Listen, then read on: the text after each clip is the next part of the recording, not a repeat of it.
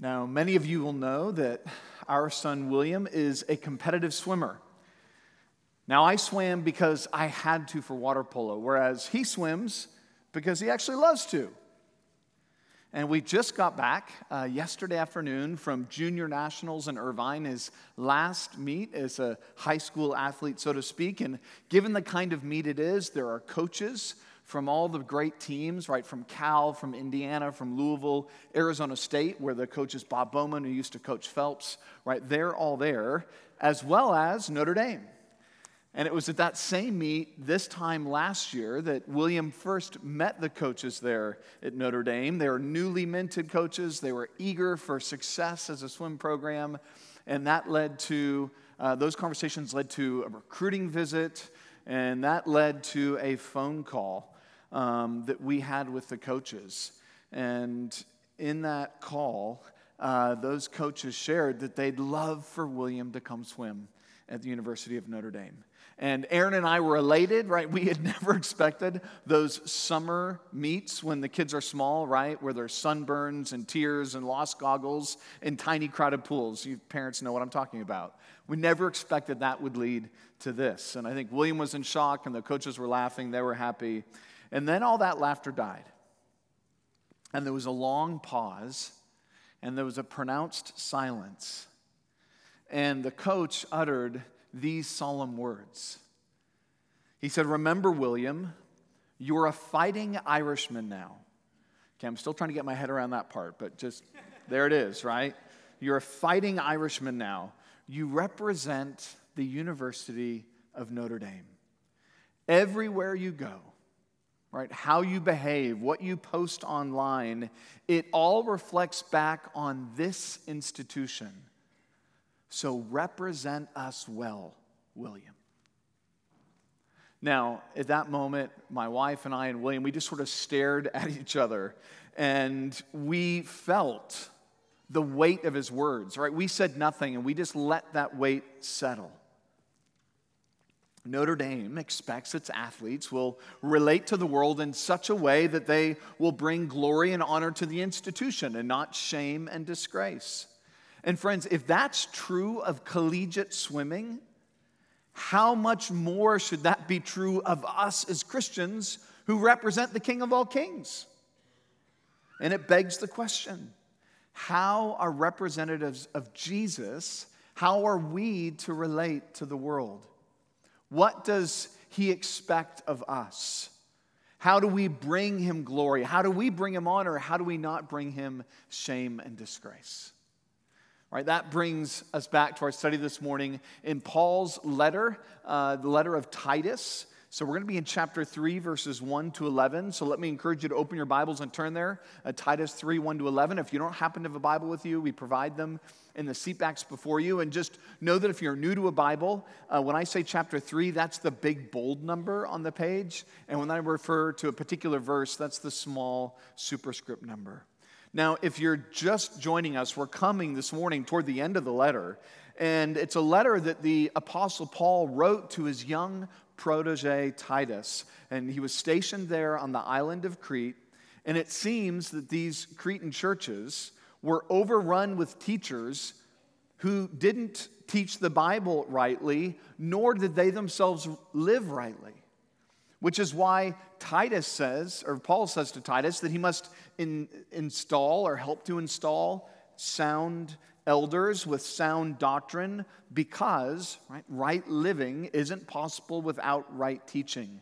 And over and over again, we've seen in Titus this inseparable connection between belief and between that and behavior, right? Dogma and deed, creed, confession, character, all that stuff right? We've seen that in the conduct. And Paul, in the book, is actually working out in concentric circles. So, chapter one begins very, very narrowly. Titus is dealing just with church leaders, recognizing again that behavior in the pew won't change without right belief in the pulpit, right? It begins with leadership. But then he sort of steps out and goes one circle further one circle more outside. And he expands how right living is to look within the congregation, right? Men and women, old and young, masters and bondservants. And now, here in chapter 3, expand even one circle out further and reflect on how should the Christian conduct himself in the world. How do representatives of Jesus relate to the world? How do they rep him well? All right, let's listen. Titus 3, verses 1 through 11. Remind them to be submissive to rulers and authorities, to be obedient, to be ready for every good work, to speak evil of no one, to avoid quarreling, to be gentle, and to show perfect courtesy toward all people. For we ourselves were once foolish and disobedient, led astray, slaves to various passions and pleasures, passing our days in malice and envy, hated by others and hating one another. But when the goodness and loving kindness of God our Savior appeared, He saved us, not because of works done by us in righteousness, but according to His own mercy by the washing of regeneration and renewal of the Holy Spirit, whom He poured out on us richly through Jesus Christ our Savior, so that, being justified by His grace, we might become heirs according to the hope of eternal life.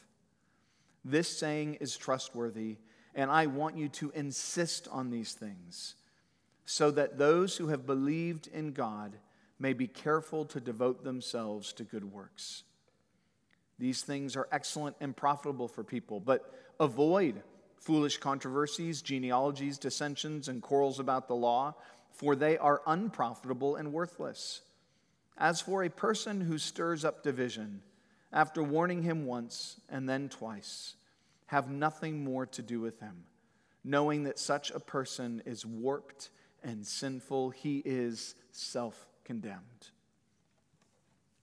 Now we're going to stop there. And if 3 1 to 11 sounds at all familiar, it's because it basically follows the same flow of thought as chapter 2. But whereas chapter 2 really dealt with the life of the Christian within the congregation, right? Chapter 3 deals really with the life of the Christian in the midst of the world. And notice both of them start with imperatives about how these Christians are to live, and then those imperatives are grounded in these indicatives of God, as how God has loved them. And so, Paul, I think, is helping us see our relationship between the world and what that relationship to the world has to do with our relationship to God. And I think you could just perhaps summarize the passage like this How we treat the world reveals how we believe God has treated us. So, how we treat the world reveals how we believe God has treated us. Now, how did I arrive there? Well, let's just again follow the, the flow of Paul's argument for a moment. Now, the ESV puts the entire passage into one big paragraph, which makes it perhaps a little harder to follow some of the, the logical uh, movements of the text. The NIV actually breaks it up at, at verse 2, in between 2 and 3, and then in between verses 8 and 9. And I actually think that's a pretty helpful breakdown because in verses 1 and 2, Paul raises the question really, how are Christians to relate to the world? And then he lists the ways in verses 1 and 2. They're to be submissive to rulers and authorities, to be obedient, etc. And why are Christians to live this particular way, as outlined in 1 and 2? Well, it, we're given the reason right there at the beginning of verse 3. You see that for, right? For. There's, there's the reason of why we're to live this particular way. Because we're to live this way, because Paul says of how God has treated us. And verses really four to seven are a beautiful summary of how God the Father, God the Son, and God the Spirit, how they have all worked together in saving us. And then in verse nine, it feels like Paul sort of takes a hard turn left and he starts talking about the one who stirs up division. And we might think those commands are sort of coming out of left field, but actually, as we work through the text, we're going to see Paul's actually just following the, the natural flow of the letter. So notice there are four commands in 3 1 to 11.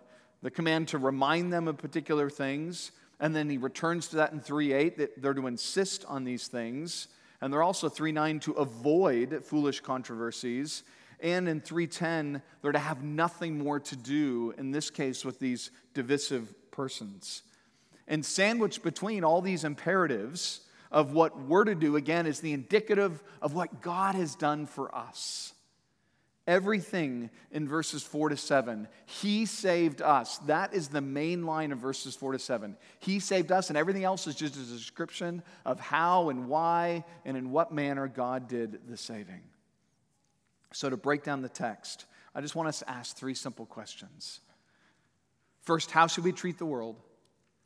Second, how has God treated us? And third, how do we treat those in the church who live like they're in the world?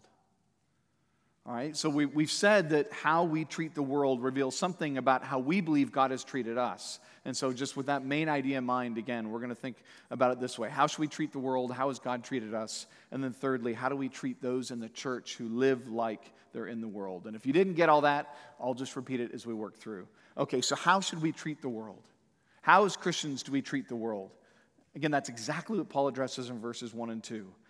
And it's good to recognize as Christians, there are actually vastly different answers um, in Christian, various Christian circles as to how you answer that question. So some say the best way to relate to the world is actually to retreat from the world, it's to withdraw from it. So if you know the influential sort of Roman Catholic commentator who's turned Greek Orthodox, uh, Rod Dreher, he, he argues that Christians are best to withdraw from the secular world sort of into our own sacred spaces. That's his argument, written a famous book about it. Others say, no, we're not to withdraw from the world. We're actually not to retreat, but we're to go out and we're to defeat the world. Right? We're to conquer the world, whether it's in media or in the academy or on Capitol Hill. We're to stand up and fight, to do battle with the world. We're to overcome it. And some would make that argument. And that could be everyone from sort of more perhaps traditional uh, God and country conservatives to even more fringe groups, perhaps like the Proud Boys. And then there are lots of Christians who basically just go along with the world. So retreating, that's isolatory. Fighting, that's hard, that's costly. So what do they do? They just, honestly, they go with the flow. They treat the world as if it's largely just a friend to Christianity. So, what should the Christian's response? What's a good biblical response? Because notice, Paul doesn't say we're exactly to flee or to fight. He doesn't say we're to just retreat. He doesn't also use words that we're to go defeat, right? He doesn't do that. He says, verse 1, remind them. That's how he opens, remind them. And isn't that interesting? You know, that suggests these Cretan Christians knew how they were supposed to behave in the world. What did they need? They needed a gentle nudge, right? They needed a reminder. Now, as Christians, we often love what's new and what's novel, right? Flashy things tend to grab our attention and they tend to become fads in the church. But you know, so much of the Christian life is in fact not about discovering what's new and novel, but instead returning to those things that are tried and true. It's easy, if we don't do that, it's easy to drift. It's easy to drift slowly, even imperceptibly. So, this week I was reading about a man in, in New York who went out in the morning for a, for a nice little swim sort of waded out into the water, was floating on his back, just letting the cool water, right, in midst of a hot day wash over him. And then he came to his senses and realized, oh my word, I'm, I'm drifting far from shore. And then five hours later, he was two and a half miles from shore. And he was out and he assumed he was a goner, right? He had drifted and it seemed slow at first. It was imperceptible. But those cultural currents as Christians can take us far out to sea. Now, if I'm telling the story, the, the guy actually very thoughtfully found some kind of floating rod, tied some piece of clothing to it, waved it. A passing ship happened to see it. He was saved, right? Great, okay. But as Christians, those cultural waters, right, that drift, that current can pull us. And we need regular reminders, like Paul's telling Titus to give to these Cretan Christians. So every morning, when we wake and we don't instinctively reach for the phone, but right, we grab our Bibles. We're giving ourselves reminders of those things that are tried and true. Not novel and new, but tried and true that we desperately need. Every week we gather with another believer, right? And we share about our lives and we pray together and invest in one another. We're giving one another reminders. Every Sunday, like this, when we gather with God's people and we gather under His Word, we're reminding ourselves of those old tried and true things. Friends, don't underestimate the power of regular reminders and build them into the rhythms of your own Christian life, lest you too drift. And what are they exactly to be reminded of? Well, he says to be submissive to rulers and authorities, to be obedient, ready for every good work, to speak evil of no one, to avoid quarreling, to be gentle, to show perfect courtesy toward all people. So, seven different ways Paul lists that Christians are to behave toward the world, beginning with, again, being submissive to rulers and authorities, being obedient. So, this call to submit ourselves to rulers and authorities, that's just a refrain throughout the Bible. So, Jesus in Matthew 22, what does he say? Give back to Caesar what is Caesar's, right? And render unto God what is God's. Or Paul in Romans 13 1 says, Everyone must submit to governing authorities, for there is no authority except from God, and those that exist are instituted by God. Peter also says in 1 Peter 2 that we're to submit to every human authority. Why? He says, well, because of the Lord. And keep in mind, Paul's saying that they are to submit to the same totalitarian government that killed Jesus. That's not a small ask. That's a big ask Paul is making of these Christians. But that's because Christians, we're not anarchists, we're not rebels. We don't burn down government buildings to make a statement. We don't storm capitals by force when our own candidate doesn't win. We do not subvert the government or disobey the government unless it brings us into direct disobedience with the commands of Scripture. You can think of Acts 5:29 for that. So whether it's parents or police, whether it's you know teachers or TSA workers obeying authorities, I recognize that's not cool, but it is Christian. It's how Christians are to live.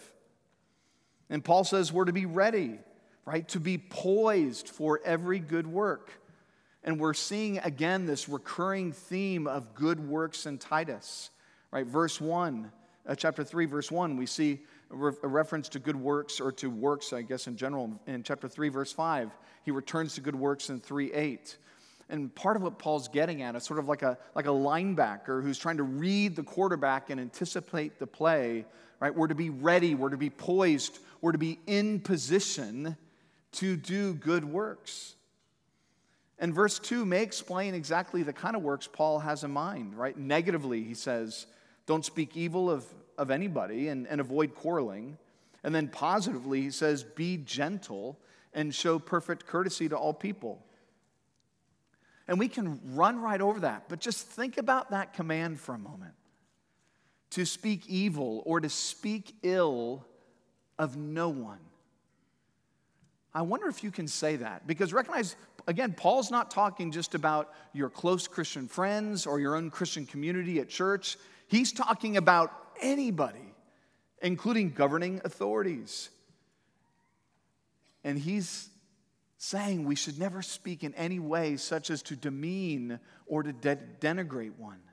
So, friends, that could be Gavin Newsom, right? That could be Ron DeSantis, right? Just because we disagree with them, even if we're really confident we're right and very confident they're clearly wrong, that still doesn't give us the right to speak ill of them, to speak disparagingly of them. Instead, what does Paul say? He says we're to be gentle and we're to literally show all courtesy toward all people. So there's weight and there's emphasis of how the Christian is to behave toward the world. And it's interesting because that word for gentle and that other word for courtesy, it's actually used of Paul to describe Christ in 2 Corinthians 10:1. I think part of what Paul's saying is that to these Cretan Christians is that they are to treat people the way Jesus treated people. That's what he's getting at when he speaks of being gentle and, and showing all courtesy to all people. They're to treat people the way Jesus himself treated people. And how did he do that? Well, when it came to unbelievers, Jesus was always kind. His harshest words, honestly, were for sort of hypocrites within the community. But when it came to unbelievers, he didn't speak poorly of them, even his own executioners, even when he had every right to. He was kind And yet he was never cowardly. Right? He was gentle without ever being weak. I wonder if you're a Christian, if that describes your posture toward the world. Kind without being cowardly, gentle without being weak. Does that describe how you talk about opponents on the other side of the political aisle? Or does that describe how you talk about those on the opposite side, maybe of the gender wars? Or even those maybe on the opposite side of your own office? Right, that you're in, in some kind of disagreement with, or maybe just on the other side of your dorm room or in your own home. Christians are to treat the world respectfully and obediently and humbly and courteously and imagine how different our own witness might look if we learned to treat people this way, the way Jesus did. He's saying that's how we're to treat the world. But that turns us, secondly, to how has God treated us? How has God treated us? And here we're thinking about verses 3 to 8. Verses 3 to 8, and they're really two movements. He says, first in verse 3, he's going to he's going to remind them of, of, of, who he used to be, really who we used to be. And then there's verses 4 to 8. You see that but there at the beginning of verse 4. So there's the strong contrast. The, the story turns in verse 4. And so, verse 3, consider who you were really without God verse 4, consider what God has done without you. That's really it. Verse 3, consider what God, uh, what, what you were sort of without God. And then in verses 4 to 8, consider what God has done without you. And who were we without God? Well, he tells us, verse 3, he says, We were once. And notice just right there the change of pronouns. So in verses 1 and 2, Paul was saying, Remind them and then when we get to verse 3, he, he changes and he says, now he jumps, he kind of inserts himself into the verse, Paul does. He joins them and says, We. It's interesting, whenever Paul reflects on conversion, whenever Paul reflects on the heart of the gospel, he speaks in the first person. He speaks we. Whenever he reflects on conversion, he can't help, it seems, but think about his own conversion. And I love that. And honestly, I'm challenged by that. Because how often am, am I talking about conversion? And maybe I'm talking about it sort of coolly and, and coldly, almost in a calculated manner, as if I myself have not been a recipient of this great grace. That's a temptation for all of us. But I love how Paul, he never speaks when it comes to salvation. He doesn't speak coolly and casually. He doesn't speak disinterestedly, but no, it's he speaks personally, right? He puts himself in the text, we, and he does so passionately. And friends, it should be no different with us. No different when it comes to the gospel. If we can speak rather blithely and indifferently to our own salvation, if we just treat it like any other event on any other day, either we haven't experienced salvation or we've begun to clearly lose the wonder of it. And both of those are dangerous. And notice how the bad the gospel rather is bad news before it becomes good news. Because he says, "We were once what? Foolish, disobedient, led astray, slaves to various passions and pleasures." Passing our days in malice and envy, hated by others and hating one another. He's saying to these Cretan Christians, you should live and treat the world in a respectful, humble, courteous way. He says, Why? Because you were just like them. He's saying you were no different, which means as Christians, we never have warrant to act sort of in a kind of smug or superior way. Because when we do that, when we respond in a sort of smug and superior way, we're basically saying, Look, I know I'm not like you, right? I'm better than you. I'm in a different category than you. And we sort of establish and erect our own moral high horse. And then some of them we erect very, these are big horses. And we climb on top of that horse and we get on top and we speak down to, to the world about us. And God has a way of taking out that horse and reminding us that we ourselves are no different. Because verse 3 is really a haunting picture of life without God. Foolish doesn't mean, you know, just sort of silly, like, oh, that foolish child. No, foolish in the Old Testament is how the Bible speaks of one who does not recognize God, who does not weigh God in his daily life. He says we were disobedient means what? We rejected God's rule, right? We made up our own rules to live as we wanted. We were led astray as and we were deceived and enslaved, he says, slaves to various passions and pleasures. Nobody in the world thinks that sin is slavery. We think sin is what? We think it's freedom, right? It's the ability to throw off all constraints. But the Bible says sin is slavery. Every time we choose sin, we're giving into our own hearts and inclinations and letting our hearts lead us where they want to go. When we choose sin, when we walk in the path of sin, we're like a dog on a leash, right? And that leash is drawing us along, and that leash is our heart. And we think, you know what, our hearts are okay, so that's an okay thing. But God says, ah, actually, not so much. He says, You lived in malice and envy. You were hated by others and hating one another.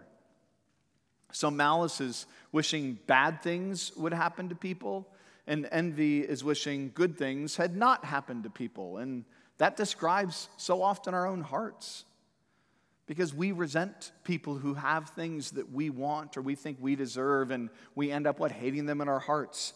And that is all this is a pitiful picture, but Paul's really setting us up because we'll never be able to grasp the heights of God's heart for us until we plumb the depths of our own.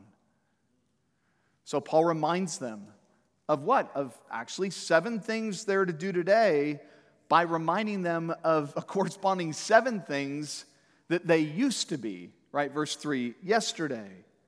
You know, and that it's interesting. I was just reflecting the number seven, it's, it reflects completeness or wholeness in the Bible. And perhaps Paul's getting at how we're to live holy, righteous lives because we used to live wholly, wicked lives. Paul's painting here, I think, a picture of our whole, complete, and utter depravity.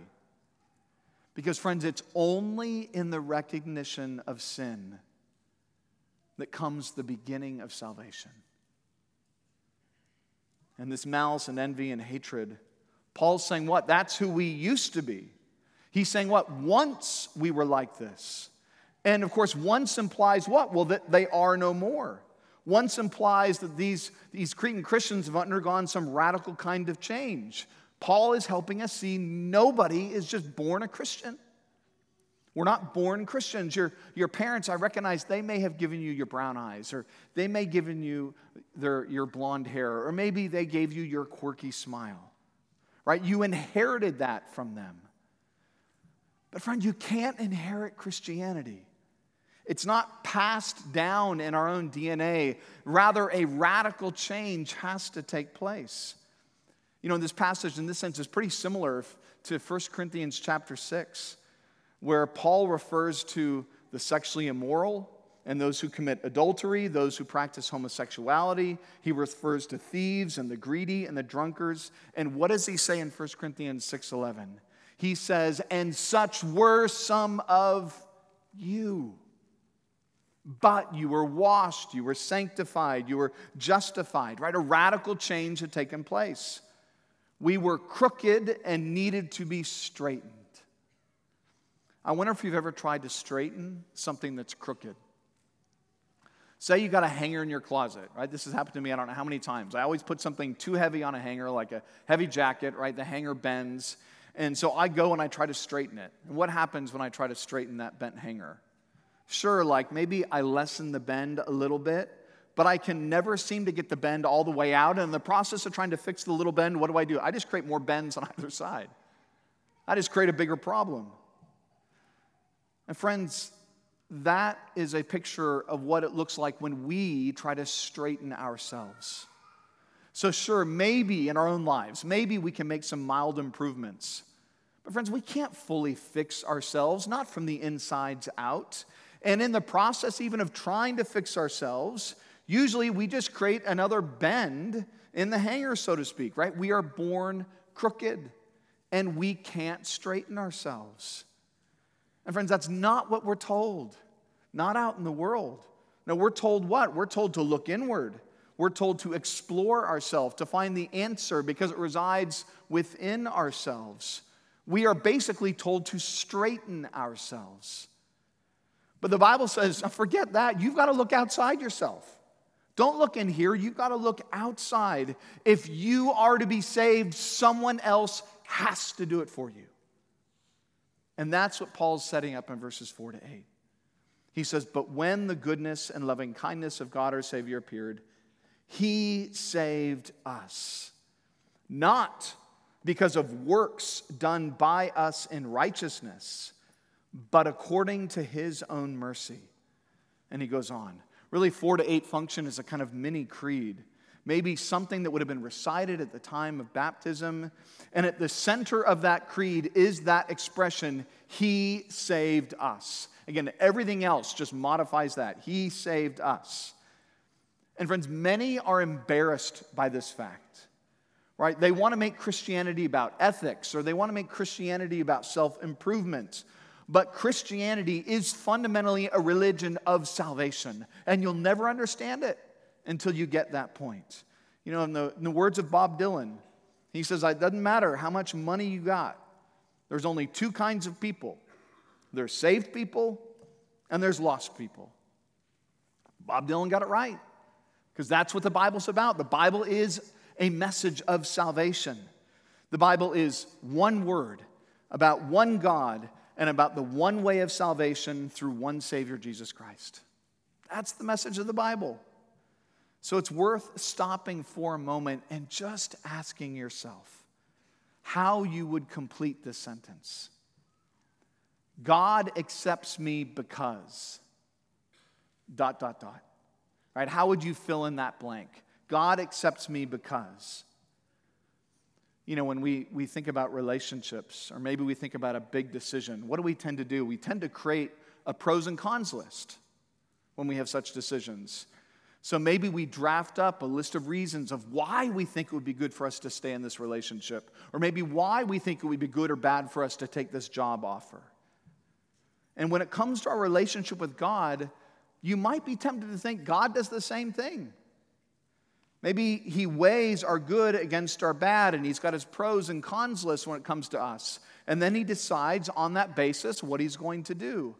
But, friends, if God was going to have his own pros and cons list in deciding to save us, just imagine what that list would like.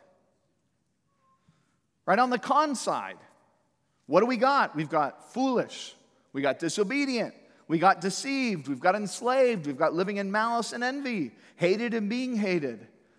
Right? That list is getting pretty long, and we just get the impression Paul's only starting in verse 3. And so the cons list, perfectly long. What's on the pro side? What does the verse say? Why was God so inclined toward us? There's nothing on that side. There are no pros. Nothing in us that commended ourselves to God. No reasons, not one about why God should save us. There is nothing there. And that is not an accident. It's because you have nothing to bring to God. Nothing whatsoever. None of us do. God did not look at us and say, hey, you know what? On balance, you know, Brad's not too bad. He's kind of impressive, actually. God's not saying that about me. Or he didn't look at you and say, you know what, you know, upon closer inspection, you know, I see a lot of potential in her. I, I see a lot of good in her. That's not what God says. All he sees is envy, hatred, rebellion, a thousand reasons to condemn us forever. And the closer he looks, the worse it gets. Which is why he had to save us. He had to do it. Otherwise, it could not have happened. And friends, if He saved us, it means we do not save ourselves. We cannot save ourselves. Salvation is wholly of grace.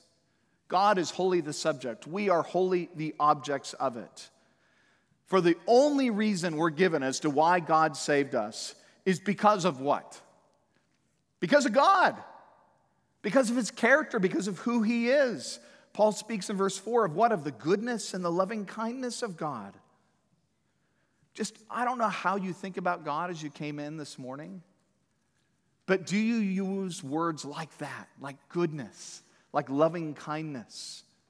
You know, maybe God feels distant to you. Maybe God seems a little harsh, maybe even high handed toward you.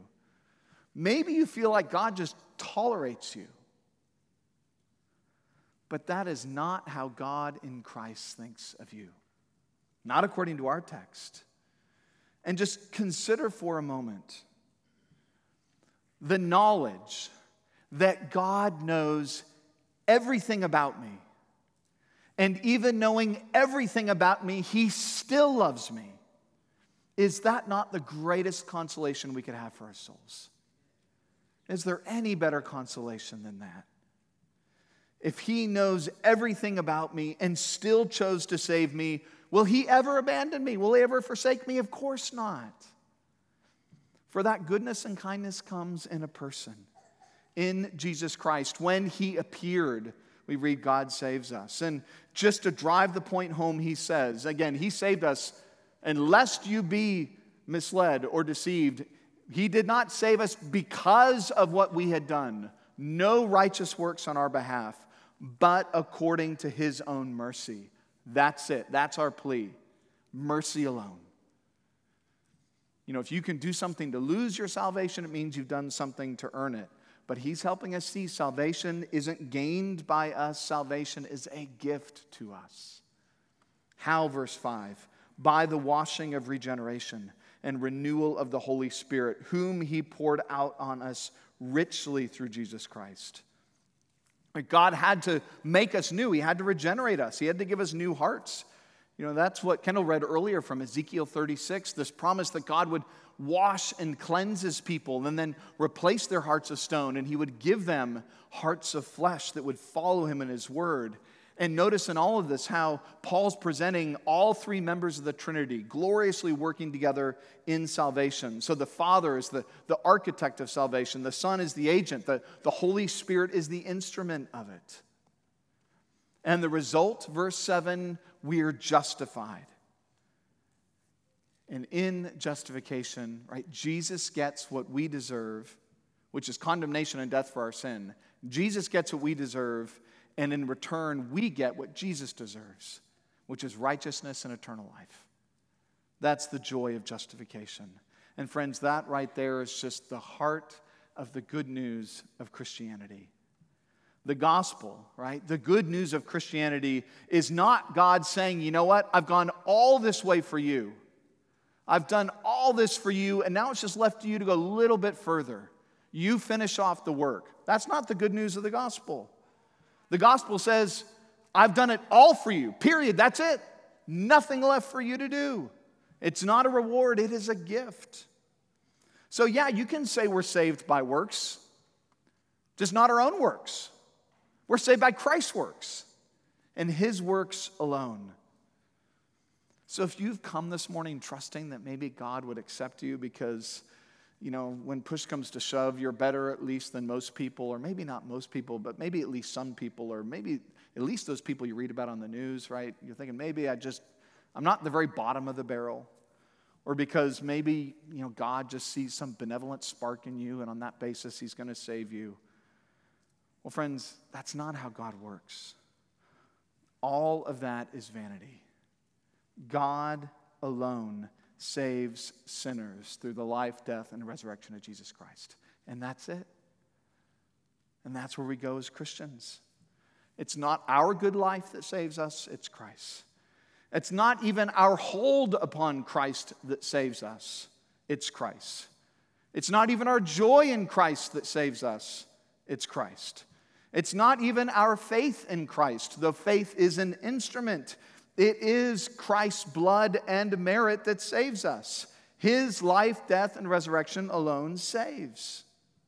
Nothing to add to it, which means nothing we can do to lose it. And it comes with what? The promise of eternal life. You see, traditional religion says, I'm going to work and give to God a good moral record so that God has to bless me. That's what all, just about every religion says in one form or another. But the gospel says that God gives me, He gives to me a good moral record in Christ. And so I want to bless Him. It's not, I do this so that God blesses me. It's, I've been given this so I can bless God.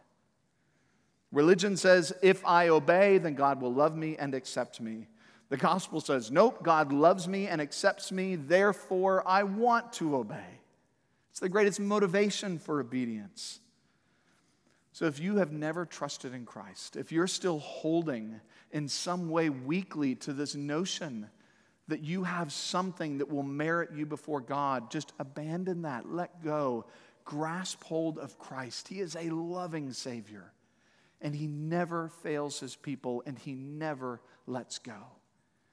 And trusting in Him looks like repenting from your sins and believing and giving up to Him your entire life. And if you have not done that, I plead with you to do that.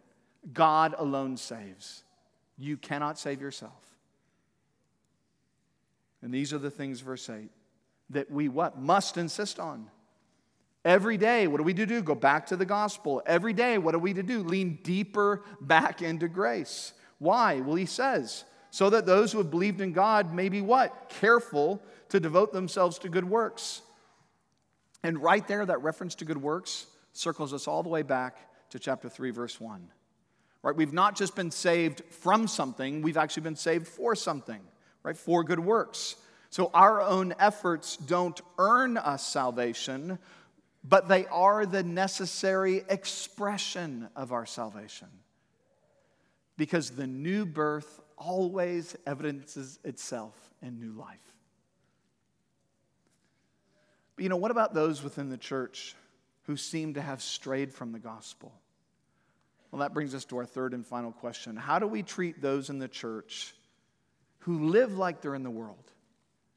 All right, that's the sort of third and last question, and this is the shortest by far the point, so don't fret. Right? How do we treat those in the church who live like they're in the world? How should we think about them? That's verses 9 to 11. And again, this might first appear like an odd tangent, like Paul's just taking again a hard left. Where is he going now? Well, there's a kind of symmetry notice to the letter. Remember, the letter opened, chapter 1, verses 10 to 16, with a warning against false teachers and false works. And then in chapter 2, Paul moves to talk about the kind of good works meant to be done among believers in chapter 2, 1 to 10. And that's grounded in God's work 2 11 to 14. And then in chapter 3, he turns to the good works we're to do towards outsiders in 3 1 to 2. And notice how that too is also grounded in God's work 3 1 to 8.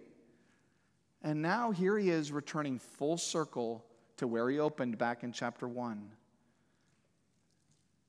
giving a final warning against false teachers and their false works 3 9 to 11. So if Dr. Hamilton were to be here with us, he'd say Titus is a what? A chiasm. Yeah, if you don't know what I'm talking about, don't worry about it. You can ask me at the door. Yeah, it's a chiasm. So, how do we treat those in the church who live like they're in the world, stirring up divisions, teaching falsely, living falsely? What does Paul do? He outlines a three step process warn them once, warn them twice. And if he doesn't repent, there's no change. He says, have nothing more to do with them, which I think is better translated as it is elsewhere dismiss them, or even drive them out. It's a very active kind of verb. I think Paul's referencing in verses 9 to 11, just to cut to the chase, I think Paul's referencing church discipline. Because the process he describes, though it's very shorthand, is very similar to what Jesus describes in Matthew 18 or what Paul describes in 1 Corinthians 5, where if you have one who's in serious and demonstrable and unrepentant sin, right, we're not talking about minor things, these are more major things that serious, demonstrable, and unrepentant sin, what is the congregation to do? They're to exclude them from the Lord's Supper, which is to say, exclude them from membership, withdraw the name of Christ from them, which Christ has given to churches to grant. Friends, that's sadly the very thing we as a congregation had to think about this past Sunday night. And why are they to do that? Well, knowing, verse 11, that knowing is causal. Because, you could translate it, because you know such a person who lives this way in such unrepentant sin, he's saying they're warped, right? They're twisted, right? Inside out. By their actions, Paul says they are self condemned. Now, I recognize such an action could be construed as what? As unloving, as unkind, even as cruel and judgmental. And you know what? It wouldn't have been construed that much differently in Paul's day either. And maybe you're tempted to think similarly about this topic of church discipline, but I'm reminded of the words of, of a 20th century sort of pastor and theologian, Dietrich Bonhoeffer. And he says, Nothing can be more cruel than that leniency which abandons others to sin. And nothing can be more compassionate than that severe reprimand which calls another Christian back from the path of sin. And friend, right, right there is the goal of church discipline. It's not punitive, it's restorative, it's to win back the wandering saint. All right, so to bring things to a close, we flew back, as I said, from Irvine yesterday, right? Flew back yesterday afternoon, traveling through airports, walking on planes. William was sporting all now, all of his college swag, right? No more Aquahogs, right? Here up here in Springdale. Now it's Notre Dame. He's no longer a high school swimmer. He represents Notre Dame. And with that, as that coach made clear, comes a particular responsibility to rep the institution well in the world. And friends, I think Paul's helping us see as Christians, it is no different. If you are in Christ, you have been chosen to represent someone. And that person matters immeasurably more than any university. For how we treat the world reveals something about how we believe that God has treated us. So, do we live respectfully and humbly and courteously toward the world without capitulating on the truth of God's word? Do we live that way? Do we seek to be ready for every good work and live lives that are devoted to good works because of God's prior good work in us? And will we as a congregation even be willing to do the uncomfortable thing, even the unpopular thing, and, and when necessary, sort of remove that Team Jesus jersey from one who chooses to walk with the world and not walk with Christ? Because we all represent something, we all represent someone. So, friend, what will your life and what will ours as a congregation, what will it have to say about us? Let's pray.